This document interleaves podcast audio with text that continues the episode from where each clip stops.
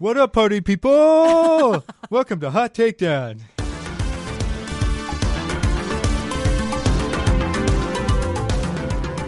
Hey there, welcome to Hot Takedown, a sports podcast from 538. If you're just joining us, this is a show where the hot takes of the sports world meet the numbers that prove them right or tear them down.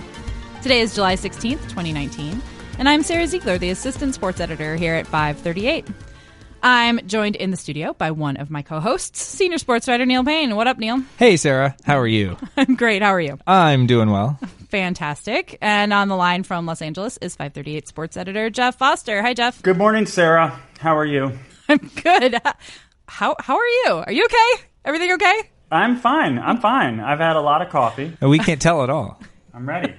is is the Federer match still going on? Is, or did It is actually. It just ended. it's on day it's three. game 121 to game 122.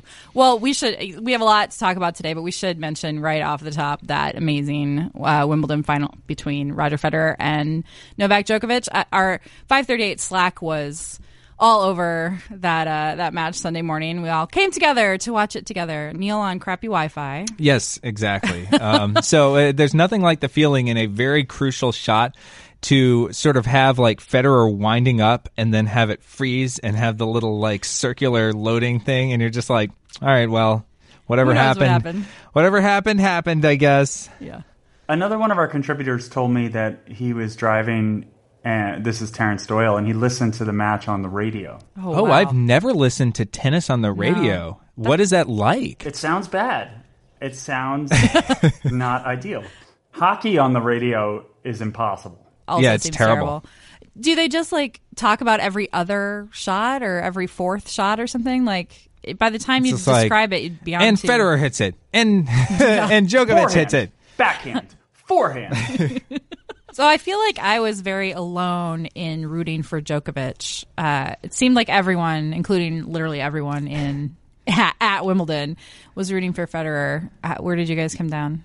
I'm generally pro Federer just because I don't know. I like his uh, his his game aesthetically uh, the most of all the uh, the big three, and also the fact that he is old and continues to sort of chug along and, and do uh, Federer like things is impressive. He's 37. What is he, 37 or 38? Yeah, he's 37. But doesn't he seem like he's like maybe 51? He just has like the demeanor of an older man. Like, I cannot believe I'm older than him. It doesn't make sense. we're like effusively talking about Federer right now, and he didn't even win the match. But he's like crossed over past that point when you're just like, it's weird that this guy is still good at this age. To now, uh, it, it's sort of expected again that he's good. You know, we we've sort of come full circle with him, and then maybe we'll like go through that round again. I think Tom Brady. I mean, it always kind of comes back to him when we're talking about old athletes, but I think Yeah. he's gone through the same phase where like a couple years ago it was more weird that he was doing what he was doing at the age he was doing and then last year we're just like yeah tom brady of course the patriots are back in the super bowl you know Right. He'll be. He'll still be. He'll still be doing this football when he's forever. Seventy years old, of course, obviously. Yeah, I don't know. I, everyone loves Roger Federer, and it's not like I. It's not that I don't. I just. I just. I, I guess I just. I don't really like him that much. I find him kind of. See, you were talking about how. That's interesting. I know. I don't. I've never really liked him that much. I've always found myself rooting for.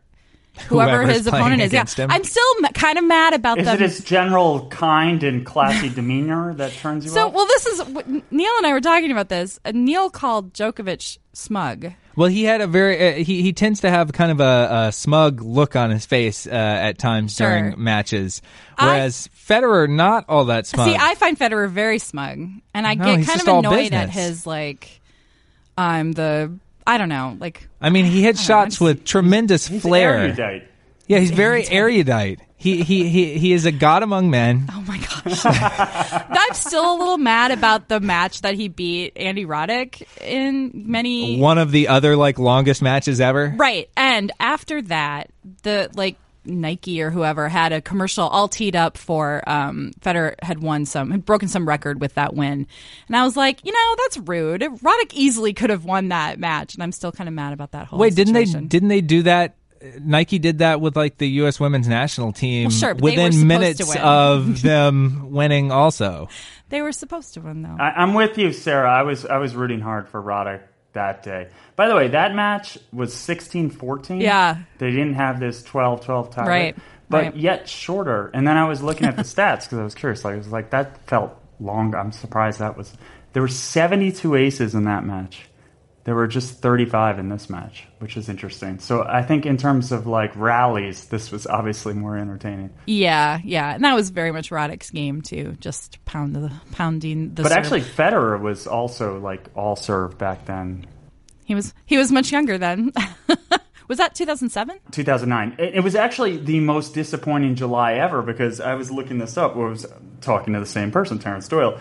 Um, that was the same month where Tom Watson Oh, lost. missed or bogeyed that final Yeah. hole to lose the the British Open. Was that So we Stuart had Sink? And then we had Roddick lose. Yeah, Stewart Cink won. It's interesting that I don't remember that at all, but I do remember like every moment of the tennis. I the golf. Well, you're just sort not of- a huge golf fan. So on today's show, we're going to talk about golf.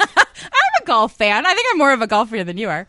Well, we'll talk a little bit more about tennis later. On today's show, we'll be joined by 538 editor in chief Nate Silver to dig into what our NBA prediction model says about the 2019 2020 season.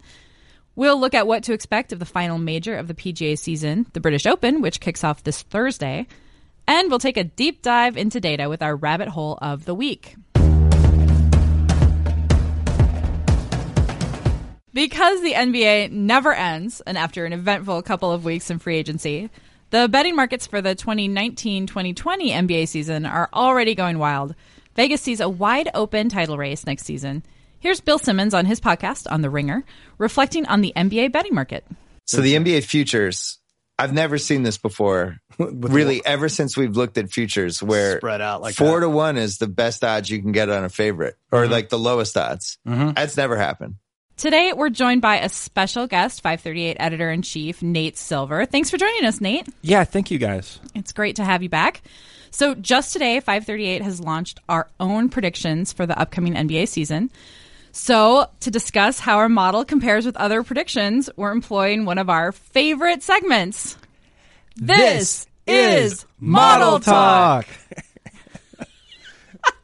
Always good. We're, we amuse ourselves way too I know. easily. oh, it's, we're just getting started. I actually missed. I just for the record, I missed the cue. I was. I had my head down. That's sad. I like that you just like then watched and not. We, we can we can edit that in. Patch later, in Jeff so we're all in saying, unison. "This is Model Talk."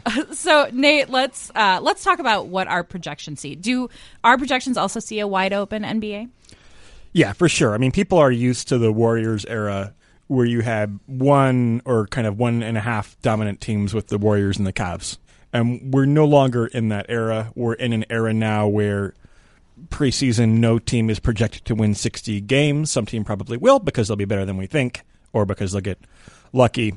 But we are in an era where, to my mind, and this sort of matches our projections and sort of doesn't, to my mind, there are kind of six teams that are a little bit ahead of the pack in terms of their likelihood of winning NBA title. I want to say one other thing too. Actually, two other things. You know, one because we have this closely bunched pack, it could easily be a team that makes a move at midseason, a team that makes a move between now and the regular season that kind of leapfrogs ahead of the pack, or a team that gets a breakout star. So this could be topsy turvy. Maybe the more important thing for a model talk segment is like we are actually working on. We're going to talk a little bit about this, an entirely new rating system. So Carmelo is a, uh, a projection system. It takes other people's ratings, projects them going forward, figures out you know which players are similar and how guys age and stuff like that, right? But we've been relying until recently on two rating systems called BPM, which is box plus minus, and RPM, which is real plus minus. And we're sort of tired of those systems for a couple of reasons. One of those is that um, they're not really taking advantage of all the modern data that we have in the NBA, and including stuff that's like publicly available. So we've already, for example, released a system called Draymond, which I know we're going to talk about. Draymond, what's the acronym stand for? Def- I, I was just looking this up. It's like defensive, defensive, rating, rating, accounting for yielding minimal, minimal openness, by nearest defender. Right. of course. I mean, so lucky that those Yeah. words spell Draymond. Really, what a We great. we are on such a hot streak between Carmelo, Draymond. Draymond, there's gonna be another- Yes. another- Well, uh, so so uh, this is for the new metric that you were talking about that has um, some of the player tracking data in addition to uh, the usual kind of box score numbers that you would find in a stat like BPM. Yeah, so we released Draymond, uh, was it last week? And got a really good reception. I mean, it actually kind of passes the eye test pretty well, which is not the perfect way to evaluate metrics, but like, but it kind of, you know, it measures parts of defense that guys like Draymond Green and Rudy Gobert are really, really good at. Draymond is the best uh, shot the past- defender in the league over the past six years, according right? to Draymond. this is really valuable data. So for a long time, it was kind of a mystery um, who actually was the closest defender in each shot. And now we know that guys vary a ton in terms of how many shots they defend, um, and also vary a ton in terms of the field goal percentage that they let in. And those differences are not quite as profound as you know as people scoring, but like basically we're actually mirroring the other part of the game now. You kind of have, in essence, like defensive usage rate and shooting defensive efficiency, which is pretty valuable stuff, it turns out. But with it having got a fairly good reception, we decided to um, take things one step further, and we're still in the midst of this step to create an overall system that uses other types of advanced tracking data. That system is called Raptor, Ra- Raptor. wow. robust algorithm using player tracking and on-off ratings.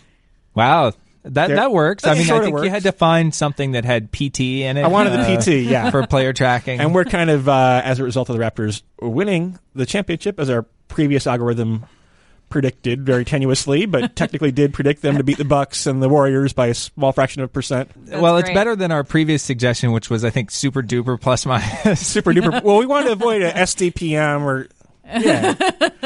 we're halfway through creating Raptor, and we know enough about it to know that it's going to affect with all the player movement some important players. So we know pretty sure, for example, that Raptor is going to be lower on Russ Westbrook than the ratings we're using right now. So and it's gonna- consequently lower on the Rockets. and therefore the Rockets. Although it loves James Harden so much, it might sort of even out. Um, we know that it's higher on both Kawhi Leonard and Paul George than than other rating systems, and so therefore the Clippers, who do not do particularly well in our current version, will probably see their numbers improve. I mean, you know, it's higher on Klay Thompson and Draymond Green than some other systems are. I think it actually, I don't want to toot the horn too much because we're only halfway through it, but like it does actually kind of seem to resemble like consensus smart opinion about how good NBA players are better than the current ones do. And so sometimes you're like, oh, well, you know, this advanced stat, you know, why does it show that Kawhi Leonard isn't that good? Well, it's because the advanced stat is imperfect and it's using data that's less advanced than what we have now. In some cases, there are shortcuts these systems take. In some cases, there are, I don't know how technical you want to get, right? You This know, is model talk. one reason why BPM, for example, so why does box score plus minus overrate Russell Westbrook? Well, one reason why is they use a term that's a multiplicative term where they basically multiply rebounds and assists together. So Russell Westbrook gets a lot of rebounds and assists. That term, we think, in our testing, that is not helpful. That's actually harmful, right? To have a nonlinear term in a linear equation is often a bad idea. Also, using the advanced stats, so Westbrook gets a lot of cheap rebounds. There is no such thing as a cheap offensive rebound because offensive rebounds are rare, and he does get actually for a guard a fair number of offensive rebounds. But the defensive rebounds he gets are not very valuable. It's often Steven Adams deferring to Westbrook or some other player, deferring to Westbrook so that he can kind of pad his rebound stats. But but we found that on defense, only what the NBA calls contested rebounds really add value relative to replacement. Otherwise, it's kind of like the team gets the ball back 72% of the time after any possession or any made shot, right? And so it's not really that valuable to have an uncontested rebound where you happen to be in the right place. So with that said, any of the six teams with our new rating system could be on top when we release a new version in however many days or weeks or months or whatever, right? And Nate, who are the six teams? You mentioned the Clippers. You So mentioned I'll- the yeah, Warriors. I'll list and them in, in order of the current of the current system, Okay. right? Which is based on BPM and RPM and Carmelo moving these stats one year forward. So we have in the following order the 76ers as the single most likely team to win the title, although only at 28%. Followed by Houston at 24%, Lakers at 12, Bucks at 10, Warriors at 10, Clippers at 5, and I I'm pretty sure that Clippers number is going to go up. You know, teams also have to fill out their rosters too. You know, whichever team signs Andre Iguodala when a lot of these teams currently have replacement level players filling in the roster that will improve them, for example, a, a meaningful amount because these rosters are not yet full. I think you can make a case for any of these six teams. I think the trendy picks are are the Lakers, Clippers, and the Bucks. So I kind of want to talk a little bit about the other three, right? Which are the Warriors, the Sixers, and the Rockets. I'm kind of surprised, first of all, at how absent the Warriors are from the championship conversation Yeah, in the media. In the media, large, right? Yeah, Um, they've pretty much like written them off with the combination of losing Durant in free agency and then Klay Thompson's injury. Uh, it's it's almost being treated like the not only is the dynasty over, but also this isn't even like a championship contender anymore. I've, I think I've heard some hot takes even that they like might struggle to make the playoffs. Yeah. And according to our metrics, um, even after probably, uh, uh, maybe more so after we add Raptor, if it's higher on Klay Thompson than some of these plus minus systems are, that seems like a, uh, a, a fallacious thought. I think people are just down on how Curry and D'Angelo Russell is going to look or how that's going to work, both being point guards. I mean, it's it's a little weird. I, I mean, D'Angelo Russell they might also flip for someone at midseason or something. It's just kind of an asset they've traded for. But it's kind of like even if you ignore that part of the team, right? They have they have Steph Curry, who is certainly still in the conversation for being the best player in basketball, and who's very good in the playoffs. This team has a lot of playoff experience, and that matters. You have Klay Thompson and Draymond Green. You have Russell to provide additional shooting, which actually was a problem for the Warriors a little bit in the lineup without Durant and without Klay. So I think that kind of, that makes a certain amount of sense to me. You have Kevon Looney, which actually is an advanced stats darling, and our new He is. stat Yeah. does seem to like a fair bit. Well, that was uh, one of the things I was going to ask you when it came to the Warriors. Is you know our system has really loved Kevon Looney under the previous configuration, and does Raptor change that at all, or if anything, is it even higher on Kevon? it likes Looney even more for some. I mean, it likes his defense. Maybe he's just right? good at basketball. Maybe he's a good player. Maybe he is. Yeah. Anything's possible. Yeah. He's not getting paid like it. So the Warriors, I'm just a little miffed why they're not in the conversation. The other two, it gets a little bit more obvious. I mean, the Rockets, you know, our current stat is a believer in Russell Westbrook. Our new version may not be, so that will knock them down a peg, but still probably in the conversation. The Rockets have been as good as any team except the Warriors in basketball for the past two seasons. They are on the older side. It kind of makes sense for them to be in the conversation. The one that surprised me the most probably is the Sixers. But look, the Sixers, you can argue that they sort of in some ways not totally unlike the Raptors template from last year in the sense of like everyone is at least pretty good in that starting lineup. I don't know how cohesive they're going to be because it's not necessarily a very cohesive team. Maybe it's one of those on paper teams, right? It's also a massive team in terms of size. In terms of a- size. in a, a league where things have kind of been trending in the opposite direction. But I don't know if this is going to provide a template to maybe you know for for a large team to succeed. No, it's going to be fun to watch. They do have their two way superstar in the form of Joel Embiid, who I think gets a lot of overlooked in kind of the best five to ten player in the league conversation. I know our new stat likes Joel Embiid a lot. Counterpoint might be okay. Wasn't Milwaukee better in the regular season last year? And the answer is yeah, they certainly were better in the regular season, but they're missing Malcolm Brogdon, who is a good player. They don't have Mirotic off the bench anymore, right? And so you basically have a team that's like four players deep, one of whom might be the best player in the NBA, but none of the next three are like spectacular players, and like, and that depth can take a, a fairly big toll over the course of over the course of 82 games. Well, one question I had, uh, kind of putting aside the the six teams that sort of have emerged at the top, and presumably that won't change much when we put in this new metric. But do you see this league?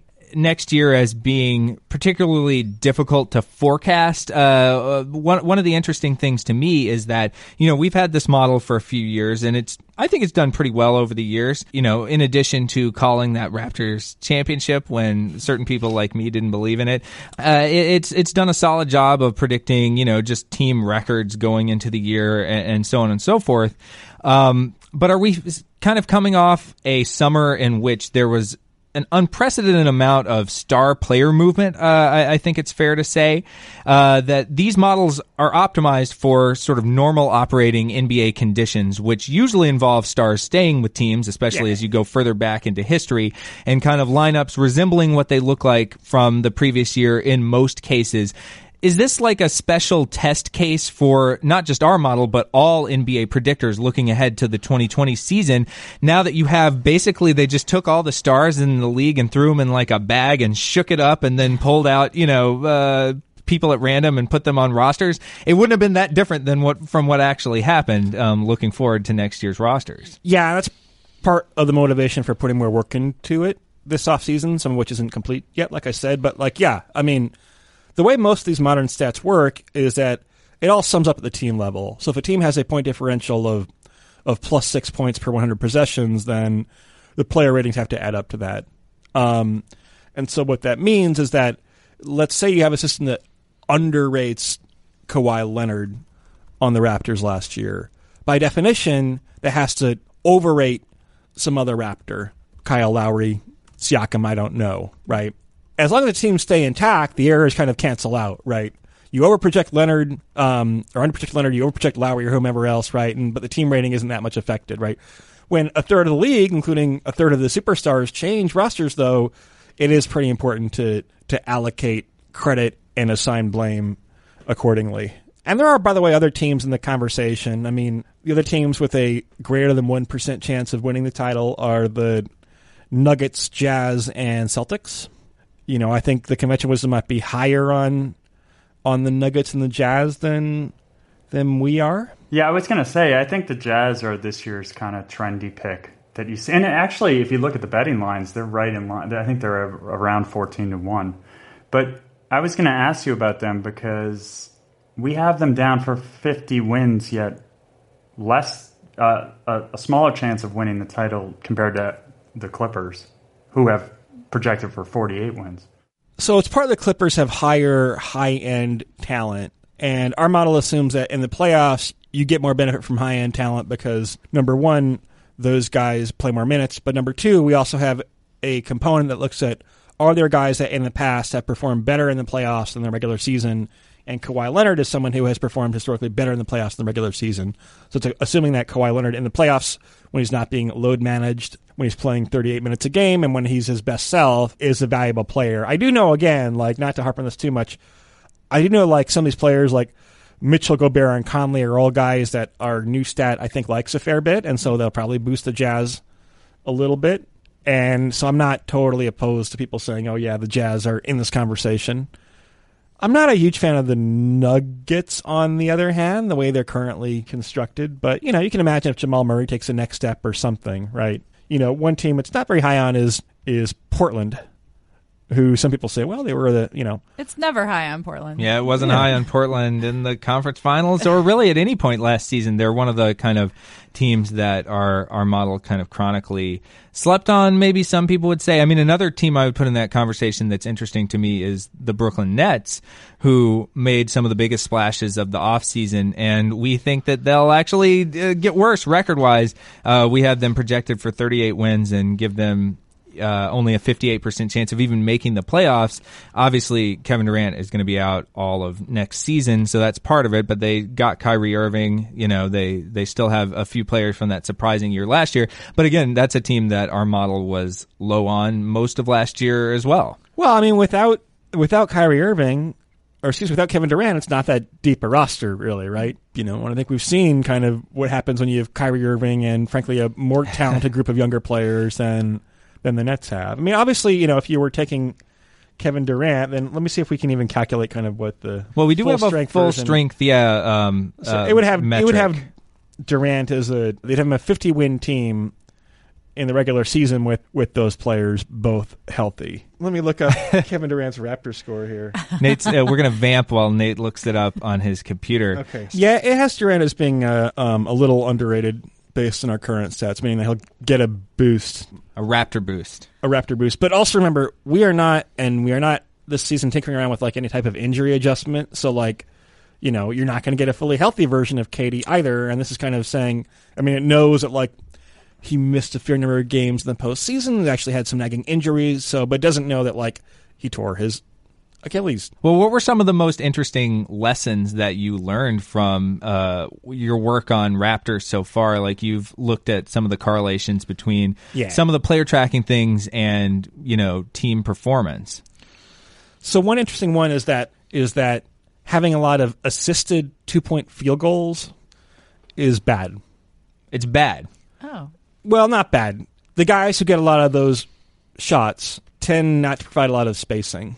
And also probably you want to give a fair amount of credit to the passer and not just to to the scorer. So, you know, thinking about kind of the modern NBA, you know, an assisted three pointer is generally the most efficient shot in basketball. So lots of credit to go around, right? An unassisted three pointer is becoming an increasingly fashionable shot as well. Not quite as efficient, but the fact that you can kind of get off from any position at any time, a pull up three is quite valuable. An unassisted two pointer means you're able to drive to the basket or kind of, it's kind of like creating scoring, right? You might also get fouled. You might also get fouled, right? Whereas you can get a lot of assisted two pointers because, like, by the way, almost all the assisted two pointers are near the basket, right? I mean, there isn't much mid range shooting at all anymore, and there, you know, the 18 footer that Kawhi shoots is probably not an assisted shot anyway, right? But you can stand around near the basket and have lobs and pick and rolls and whatever else, right? And kind of get a lot of cheap points that way. And those guys are not terribly effective scorers, right? If you're scoring 15, points per game yeah. on lobs and stuff near the basket, right, and you're not very mobile, then, you know, as a scorer, you're not that valuable. However, one funny thing is that when you correctly account for whether such shots are assisted or not, or at least two pointers are assisted, then all of a sudden you properly detect the value of offensive rebounds, right? So if you have guys who are in rebounding position in essence near the basket, then some of these other stats like say, oh, offensive rebounds are are not very valuable, which is ludicrous. I mean, an offensive rebound resets the possession, and so you know kind of and it's hard to get an offensive rebound, especially now, right? So we know prima facie that offensive rebounds must be valuable.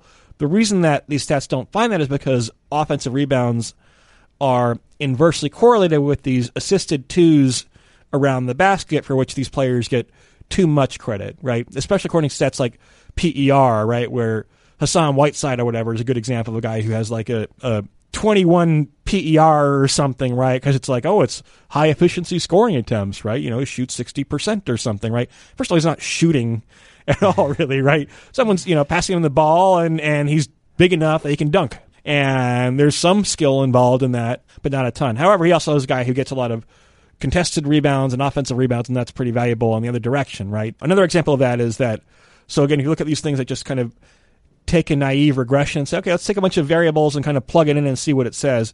There are some models that actually say that on defense, personal fouls are a positive, Oh, yeah. which is also not true. Fouls are not good.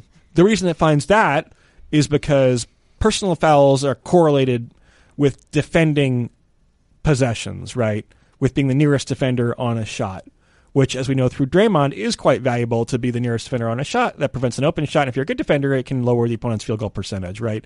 So if you can't measure that part of it, it's like, okay, well, at least we know that a guy is active defensively if he is if he is getting fouls, right? But now we have a direct way to measure how active they are defensively, and so shooting fouls properly have a, a negative coefficient. I think we can leave this here. Excited to see how Raptor turns out when you're done with it. You'll have to come back on and tell us about all your the best findings from Raptor. and maybe new, even new acronyms after that. Ooh, yeah. Even more acronyms. All the Remember, acronyms. Draymond is a component of Raptor, which, Which feeds goes into projection Carmelo. Carmelo. Everybody keep that straight. There will be a quiz later. Thank you so much for joining us, Okay, Nate, on this edition of Model Talk. Before we move on, let's have a quick word from one of this week's sponsors, Butcher Box. Summer is here, and you know what that means. It's barbecue season. Butcher Box offers 20 different cuts of meat to choose from. You can customize your box with grass fed beef, free range, organic chicken, or wild caught sockeye salmon from Bristol Bay, Alaska, and it's delivered right to your door. ButcherBox works closely with the best farms committed to raising animals humanely. This ensures not only an ethical process, but one that results in a better quality, better tasting, nutrient dense meat with no added hormones or antibiotics ever. Plus, it's affordable. A month's worth of meat from ButcherBox comes out to less than six bucks a meal. Whether you're cooking for all your friends and family or just yourself, ButcherBox has the cuts and options you need to make every meal a memorable one. ButcherBox is offering new members who sign up at butcherbox.com slash takedown $20 off their first box plus six free burgers in every box until October 15th. That's butcherbox.com slash takedown for $20 off your first box plus free burgers in every box until October 15th. Again, that's butcherbox.com slash takedown. The British Open or the Open Championship, which we refuse to call it that. We follow AP style on this podcast, so we're going to re- refer to it always as the British Open. It is the last major of the season, and it will return to Royal Portrush in Northern Ireland for the first time in 61 years. Northern Ireland is, of course, home to the favorite for the tournament, Rory McIlroy, who set the record for the course at the ripe old age of 16. So that's that's good. It's good to have that to your name before you even. Well, I was gonna really say get they, they probably shouldn't have like a huge major tournament at a course that's so easy. A 16 year old can Right. just run roughshod over it. Yeah, exactly.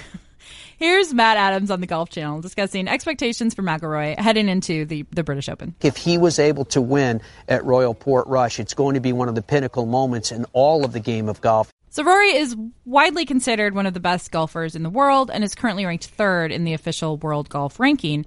Yet he hasn't won a major in five years. Jeff, how can we reconcile those two things? Uh, his putter. I think it's pretty much that. He's not a good putter. He's having a great season, actually. You wouldn't really know that from the sort of tone of the way people write about him, just because his majors haven't been, you know, particularly great. And, you know, sometimes actually his finishes in these majors looks good, but he does a lot of like not really in contention, but have a good round Sunday and kind of creep up the, the final leaderboard. Um, but uh, no, I do think it is a little surprising. I, mean, I think you know a few years ago, most people thought he was would have six or seven majors by now. So, um, I mean, obviously the weakest part of his game, and I think what you'll see uh, in the sort of regular run of the mill um, PGA Tour events is that his driving is so good. I mean, he can just dominate these quote unquote easy courses. Most of them are actually quite difficult, um, but the non major setup, you know, where the rough is is is obviously grown out more, and it, it's they try to make it even more difficult. Jeff, how important will his putting be this week at this course? The course fits him well. It, it, it's you kind of hear both sides, like oh, drive, people who can drive the ball a mile are going to do great. Um, and then you hear uh, it's actually target golf and everyone's in play. But um, obviously he's familiar with it, which is an advantage that he has over a lot. I mean, Tiger has no idea what's going on with this course this week. He's really learning it right now um, in these couple days before the tournament starts. They say Brooks's caddy knows it really well, so that's an advantage. But I do think the familiarity and just the general like link style, you know, should fit his game. Um, you know, obviously his approach game's awesome. So if he's putting everything within eight or nine feet like he does when he's on, you know, the putting's not going to matter as much. So you mentioned Brooks Koepka, who seems to do nothing but win majors, as we have talked about quite a bit. Ad nauseum. Yeah. He's trying to become the first player since the 1930s to record five consecutive top two finishes at a major. Neil, how big of a threat does he pose to McIlroy? Well, I mean, you have to figure that he poses a pretty significant one. If you look at the odds, though, so according to um, this this wonderful site called datagolf.ca that we like to look at very frequently, it actually has McIlroy as the favorite, 6.4% chance to win. And it doesn't really have Koepka anywhere near the top 10. Uh, and so I find that interesting, whether it's just a artifact of the course or that some of these predictive models this is just the Koepka problem. You know, he's number one in the official world golf rankings, and uh, we've talked about his his major winning uh, tendencies. Yet, a lot of these rankings are based on also performance in the week to week tournaments, and so if you don't do as well in those, it's still kind of a question of well. Are you playing well? Define playing well. You know, are you optimizing your game for the majors, which maybe you should be doing? Uh, and it bears mentioning that it's not just data golf that doesn't have Koepka high. Uh, Jeff Sagarin, who does the Golfweek rankings, only has Koepka 16th. That has McIlroy number one. So it, it is just this bizarre discrepancy. I think whether you look at statistics that include normal PGA Tour events, Koepka is going to be lower. And then when you look at things like the official world golf ranking that gives a tremendous amount of weight to major finishes, it's it's going to have him higher. And I think our perception as fans or, or journalists following the sport is skewed toward majors too. So, you know, is Koepka having a great season? I think most people would say yes, uh, given his performances in the majors. Then you sort of look at his uh, rank and file event numbers and you're like, oh, I'm not so sure. So I think he's just like broken golf predicting, I think, in some ways. Well, he's actually, it's actually funny because he's quite similar to Kawhi Leonard. That is what I was literally just going to say. He is the Kawhi Leonard of golf. Yes, he is. We figured it out. And they're both sort of kind of frosty and weird with reporters. It just makes sense. Wait, have we heard Brooks Koepka's laugh? Is it Yeah, right. the Kawhi laugh? So I- I think what he'll he'll do is that he'll also enter some of those PGA Tour events and not do well, whereas a lot of those models, Neil, are not docking. You know, if Tiger and DJ, who basically just only play majors these days, um, are not going out there and, and posting bad scores, they're not going to get docked as much. I mean, Tiger's played at what ten rounds of golf since the Masters. I mean, he's he's essentially limited his schedule to such a degree that he only goes. Yeah, that's a great point. I mean, Koepka has played 42 measured rounds on the PGA Tour so far this season, and so you know, and and this is not to say he's been bad. I mean, he ranks 16th in strokes gained. You know, it's always around that like 15th, 16th ranking in in all of these metrics, and he's 11th in strokes gained tee to green, which we found is one of the best, most predictive metrics of how you're playing at golf at any given time because the putting, like we were talking about with McIlroy uh, and his struggles in the past, despite his obvious talent for hitting the ball far uh, and, and his iron play, is that putting can vary wildly whether it's from round to round or within a round, shot to shot, uh, hole to hole, or across seasons. It's just guys will, you know, either gain or lose the ability to putt almost at random. And that's why Ben Hogan didn't he suggest that golf should just get rid of putting? It should just be about the actual hitting of the ball toward the green, and then once you get it there, you know, uh, whatever, just consider it a hole out after after two putts. That seems great. I love that. Putting is the worst. I would definitely, I, I'd go for that. It is interesting to me that we are hard on Koepka for only winning majors. We're not hard on Kawhi Leonard for not really playing during the regular season and just showing up in the playoffs. Well, Why I think that? that's more of Does- a recent phenomenon. Imagine Kawhi if he could make his own schedule and just be like, I'm only going to play playoff game. I'm going to take off, you know, this game against Indiana. Kawhi being a uh, you know veteran of the Spurs uh, program that sort of pioneered the idea of DNP rest days, you know, and all of this. Who's to say that uh, NBA players don't kind of make their own schedule? It's not to the same uh, extent that golfers can kind of sit out uh, and and only play the big events, but I do think that rest becoming more of a factor in the NBA. Is sort of the equivalent, uh, you know, load management as we talked about, Right, um, right. and people really that phrase I think was the one of the phrases of the year in the 2019 NBA season. I need to incorporate more load management in my in my career. yeah, we well. all need to load Yeah, manage yeah, yeah. more. guys. I'm taking a load management day. See you tomorrow. Yeah. So, so we're talking about Rory playing on a course he knows really well. Jeff, is there a is there a home field advantage in golf, or at least like an edge for a player who has a connection to a course? I mean, we've seen it happen. I think uh, Patrick Reed winning the Masters, of course, you know, he played a ton and grown up around uh, was an example. But then there's also examples of guys. I think it was um, Tommy Fleetwood or someone who was playing on their home course a couple years ago and just came out flat. I mean, there's also this idea that he's not going to be able to handle the pressure. Um, and you know, winning in, in Northern Ireland in this big, you know, sort of historic return to Northern Ireland, um, that he might choke under that under that weight. Which, if you've watched him play and you've seen him have, you know, a couple famous meltdowns, it's certainly not out of the question.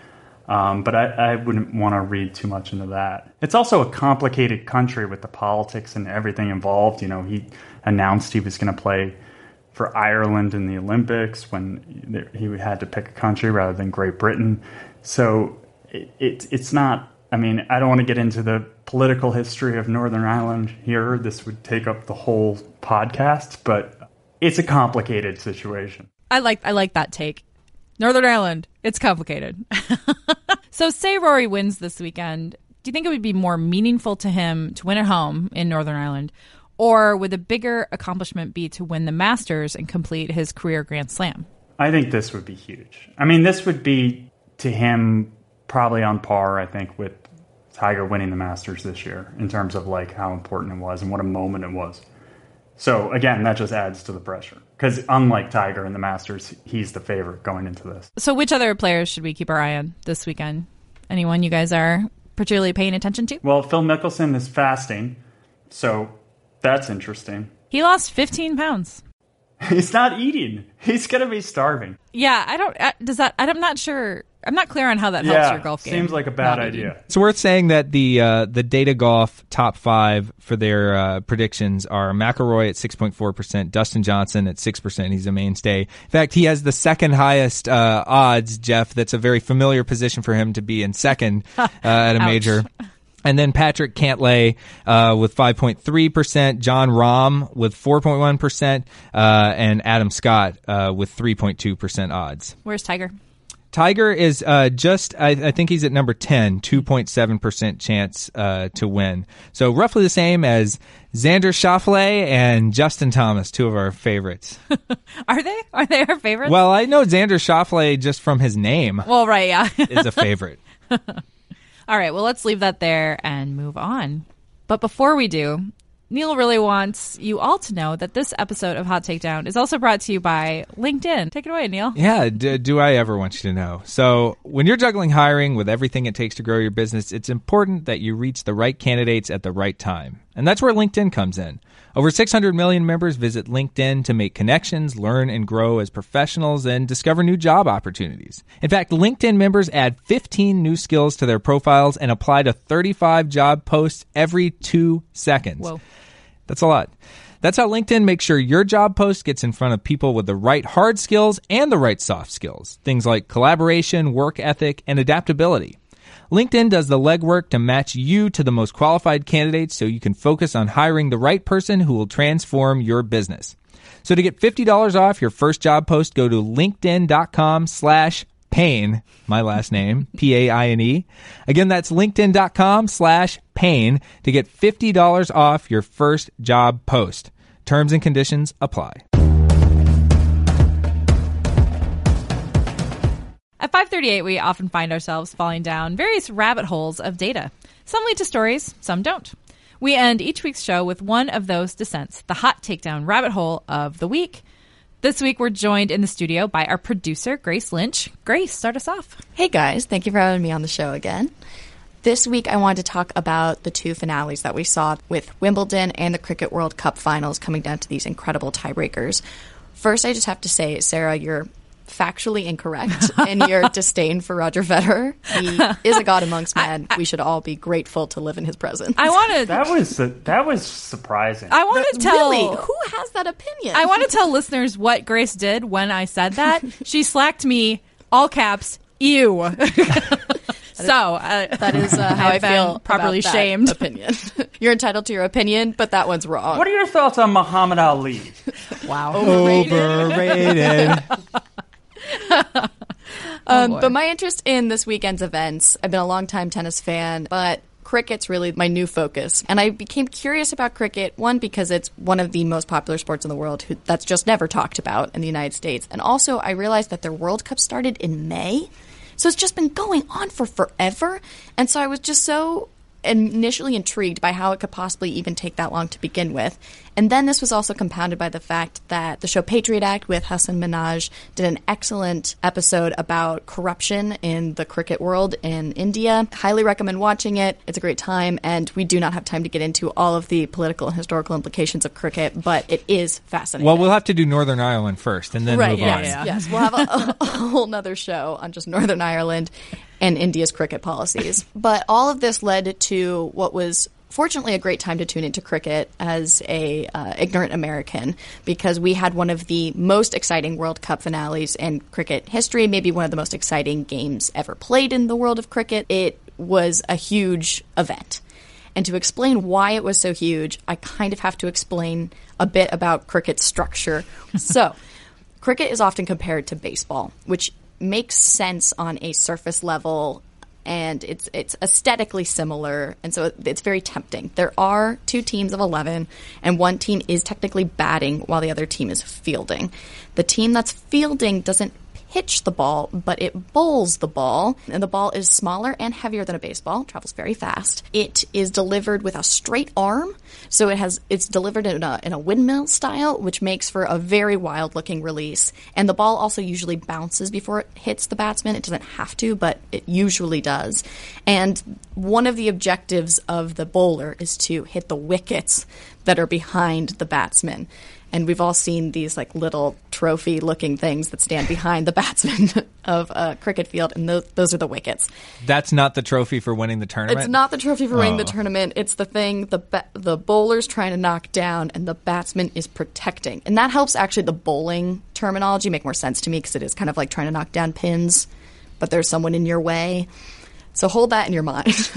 but there's a few very key differences outside of a baseball analogy. One is that the whole field is in play. So there's no such thing as a as a foul ball. All of the points where the team has spread out have specific names, which are also so fantastically fun, including silly point, short fine leg, gully, slips. These are all real positions. And there are also different boundaries, which constitute different point structures depending on how far the ball is whacked with those little, uh, with the flat paddles. Is, is whacked another technical? That's what the cricket term? silly point does. yeah, the silly point is whacking. No, um, whacking is my term for it. so there's the one border which sits on the ground, which is already interesting. And if the ball hits these this boundary, the batting team gets four runs, and they don't have to actually physically run back and forth. If it goes outside of this boundary, they get six, and that is kind of the equivalent of a home run. The other thing to note is that there are two batsmen on the field for the team on offense at any given time. And how they score a run if they don't hit a boundary or hit it outside of the boundaries is that they have to run and swap places. And they're running between what they call the crease, which is also a fun term that they use. It's as if there's always a runner on third. It's kind of Okay. a somewhat Okay. analogous like way to that. think about it. Okay. So the game is also broken up into overs, which is kind of like an inning, where in the style of cricket that's played in the World Cup, one day cricket, each team is limited to 50 overs per side. There's also Test cricket, which is the original. These games last for five days. They take breaks for tea. It's incredibly British. and then there's also T20 cricket, which is this new modern form of cricket where there's 20 overs per side and it lasts uh, about three hours for a game. It's much shorter and it's much flashier By cricket standards. by cricket standards. It gets even more complicated to even try to make sense of the score because it's represented in a fraction of runs over uh, wickets lost. But the wickets lost doesn't necessarily factor in until much later in the game, so it's kind of more of a reflection of the bowler than it is of the team batting. Next, you're going to tell me this is all in metric, and Americans have no chance at all. we don't. We're so far behind. Um, but this is all to say that how the scoring works in this game, how you actually do score, all the different ways that you can get out or not, it's incredibly complex. It's incredibly detailed, which is why it's absolutely insane that at the end of 50 overs in the final, New Zealand and England were tied at 241 apiece. it just of all the odds, it, it's truly so slim. And there were some kind of crazy calls. There were some crazy plays that I also would love to get into, but you know, can barely even wrap my own head around. But they ended up at 241 to 241, and so they went into what is called. I kid you not, an oopsie, which is a one over per side eliminator, is the official name of the tiebreaker scenario. Do you think that that was like Carmelo? Like they come up with the I hope acronym so. first? I genuinely hope so. Um, it's colloquially referred to as a super over, and a super over is essentially extra time where each team gets one more over to score as many runs as possible. So they get six more balls bowled to their batsmen. I just want to note that the term oopsie is not the colloquial term. right? Yeah. Yeah, not that's what the you would expect. one. That's the official one. The super over is the colloquialism. And super overs were first introduced in 2008 to the T20 cricket style as another way to keep these games faster. In 2011, it was introduced to one day cricket World Cup style, but it was left unused. And in 2015, they clarified that only the final round could be decided by a super over and that other tiebreak metrics would be used in knockout stages. Again, it went unused until this year, where we enter into a scenario in which we need a super over tied during after the regulation, 50 overs apiece.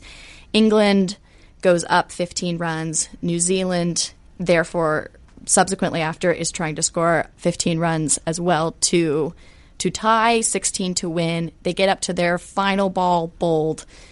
It is bowled. The batsman hits it.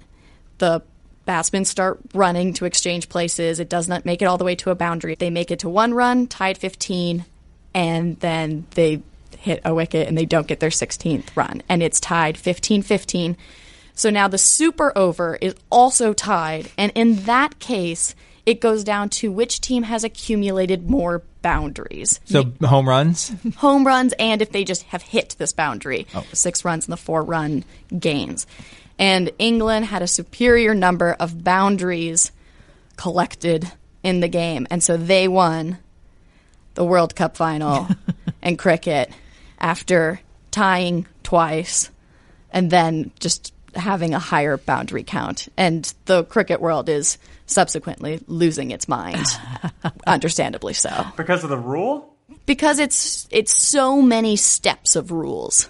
It's not only that they went to a tiebreaker, which they've never had to do before, but then the tiebreaker was tied, and so now it's the tiebreaking of the tiebreaker's tie. Do you think cricket sounds complicated because we're just unfamiliar with the rules? Like, if you sat down and tried to explain baseball to someone, wouldn't it be equally as perplexing trying to get in there what a balk was and what the infield fly rule was and all these kind of little small terminology and rules that surround the game that are just secondhand. Totally. I think that cricket is no more complicated than many of our sports. We're just truly unfamiliar with it. But I think that it's something that we could all really enjoy. so that was my, my deep dive into one, just how cricket is structured and how this incredible finale came down to the slimmest of margins. And that happened to beautifully coincide with Wimbledon this weekend, where we saw a similarly unlikely scenario play out.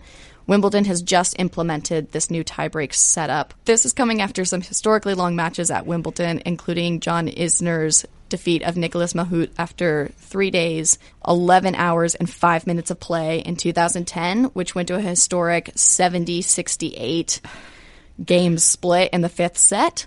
And then more recently, and this was really the game that put this over the edge, Kevin Anderson similarly got locked into a marathon game with John Isner that lasted six hours and 36 minutes in the semifinals in 2018. And after that, Anderson then had to go into a finals with Djokovic, who beat him in straight sets.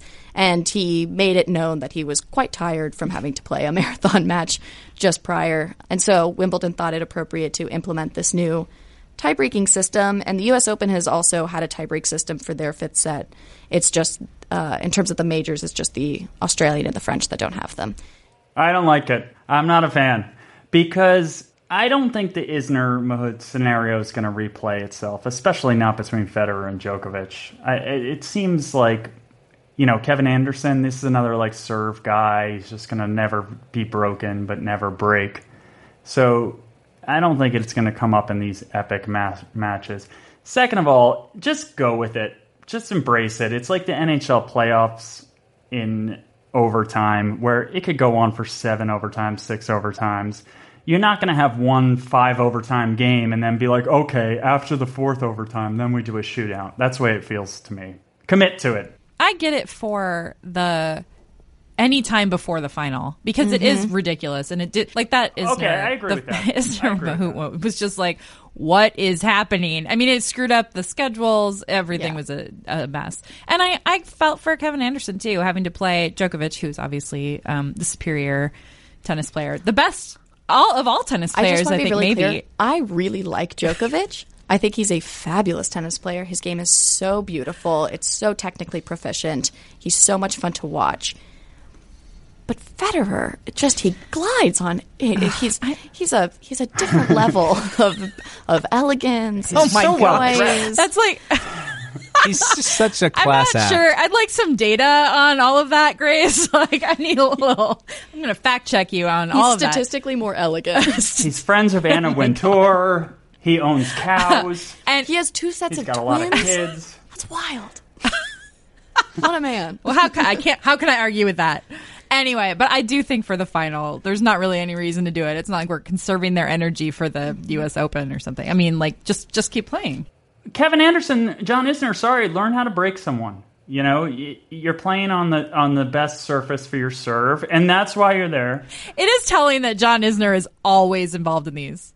Well, I mean, it's the whole like win by two thing that's very annoying in tennis. You can't just win by one like in uh, other sports. You got to win by two, which I think is why the better tennis players win more often because it's, you know, a truer test of skill. You don't get like fluke, you know, uh, wins as often. But then when it's like two incredibly evenly matched players like Federer and Djokovic, then it's like, okay, what do we do now? Like each one of them is going to win one, and then the next one will go to the other one, and they'll alternate literally forever. And you have to end it at some point. Well, that was what was fun too. There was uh, one, you know, round of of um, points there where uh, Federer broke Djokovic, and then Right, that was his big Federer chance. back. Right, exactly. Yeah. that was Federer's like one chance in that Yeah, match yeah. to to do it. But you knew that, yeah, like anytime someone broke someone else, that was like the crack in the door that some, uh, you know, they put their foot through, and could they burst through? But that's so rare. Like we're uh, think of how many uh, how many games were played in that match,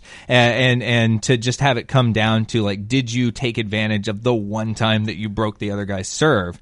I don't know. It's just that's fundamental to tennis, and that's why it's like so difficult to kind of figure out a way to break one of the once you're locked into this uh, these long matches. And I think people were frustrated because Djokovic won the first and the third set off of tiebreakers as well. Federer won more games in the match than Djokovic did too. So that would be like your equivalent of going to the tiebreakers, having it be like home runs plus doubles or whatever the thing boundaries in in cricket. Except that tie breaks are a pretty regular part of tennis, and you do have to. I mean, they're their own thing. They're different than the rest of the match, but they are played often enough that it's not like it's foreign to a player. Like they have to play well in the tie breaks. They too. know that's yeah, going to be and that's yeah, part of it. And there's judged. strategy involved. It was a little anticlimactic for it to just be like, and it's over, like that. The way it kind of played out, especially since Djokovic seemed to sort of just dominate the once it got to the to the tiebreak. On the other hand, I did have things to do with the rest of my Sunday, Right. so yes, that match lasted how long? Almost five Four- hours. Yeah. Four hours and 55 minutes. Yeah. And during which Federer hit 94 winners, which is his personal record in a Grand Slam final. got any stats there for Djokovic? No. Just to Other Obviously than not. Djokovic is Sad. Poor Novak. exceptional. Uh, the one thing I did learn today is that sticky wicket is from cricket. I didn't know that. I say that What a did lot, you and I think had it was no idea. from? I don't know. What else has a wicket? I honestly did not know that cricket had wickets. Croquet is wickets. yes, and I've oh, played, Oh, croquet. I played croquet more than I played cricket. For sure. I'm great at croquet. Oh, we should play. Oh, maybe we could have a rabbit hole about croquet. Oh, Yes. I'm on it. All right, well, that'll do it for this week's show. thank you, Grace, so much for joining us for that rabbit hole. And thank you, listeners. We'll be back in your feed next Tuesday. This is still a new podcast, so if you like what you heard, please subscribe. Also, review and rate the show. It does help other people discover us. You can also email us at podcast at 538.com to let us know what you think of the program. Our podcast producer and contributor this week is Grace Lynch.